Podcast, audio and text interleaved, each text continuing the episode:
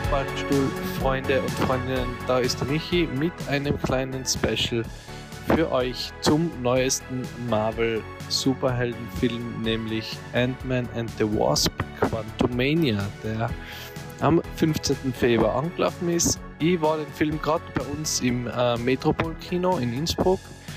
Ähm, und ja, jetzt wollte ich kurz erzählen, was ich davon halte. Also ähm, ist ja das erste Installment in Phase 5, ähm, quasi der neuen ähm, Phase im, im um, MCU. Und da ist quasi der Auftakt. Und ich muss sagen, ähm, ja, sie legen gleich ziemlich mächtig los. Sehr bildgewaltiges Spektakel. Ähm, ganz viele unterschiedliche Charaktere, alles sehr crazy. Also es geht ähm, sehr in Richtung Guardians of the Galaxy ähm, und äh, Thor Love and Thunder. Ähm, ist recht kurzweilig, macht Spaß.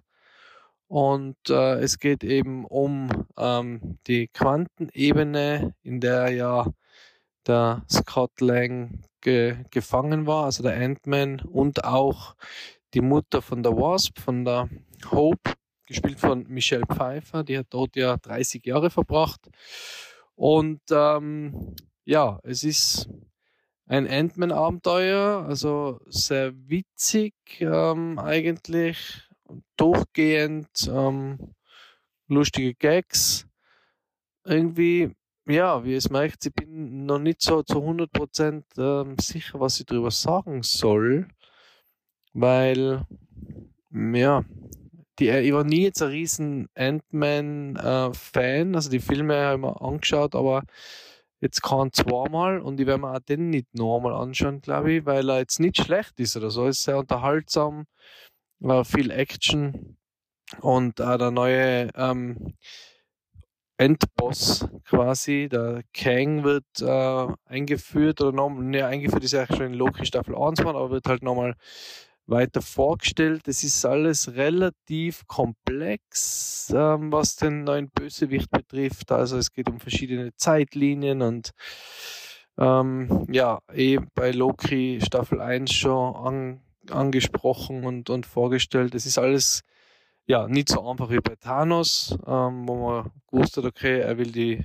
äh, Infinity Stones, um damit dann die Hälfte des Universums auszulöschen. Ist relativ straightforward. Äh, jetzt ist es ein bisschen komplizierter mit den unterschiedlichen Multiversen und Zeitlinien und ähm, ja, was es da alles gibt. Aber alles in allem äh, unterhaltsamer Film. Es gibt zwar Post-Credit-Scenes ähm, und ja, Kino wie immer Erlebnis. Also auf jeden Fall würde mir den Film im Kino anschauen. Ähm, wir haben eigentlich vorgehabt, oder eigentlich war, war, die Idee, in Metropol in 4DX zu gehen. Ähm, haben wir dann aber doch nicht gemacht, weil ähm, ja, ich bin zu alt für diesen Scheiß. Na, haben wir dann doch nicht gemacht, weil wir äh, uns dazu entschieden haben, ganz normal in Atmos und 3D zu gehen, weil ich vom Doctor Strange 4DX schon sehr ähm, ja, ähm, aufregend in Erinnerung habe und mir gedacht habe, wenn es ums äh, die Kantenebene geht und ums ähm, größer werden, kleiner werden, habe ich gedacht, ist mir das vielleicht dann doch ein bisschen zu viel. Ich wollte mich noch mehr auf den Film konzentrieren. Deswegen dann ganz normal. Aber für die X auf jeden Fall, wenn, wenn das gefällt und wer da, wer da nicht schnell seekrank wird, ähm, auf jeden Fall ähm, ein Kinoerlebnis, nochmal ein vierdimensionales quasi. Ähm, und ja, Genau, schaut es euch im Kino an, am besten im Metropol in Innsbruck. Wenn ihr in Innsbruck seid oder in einem anderen Megaplex.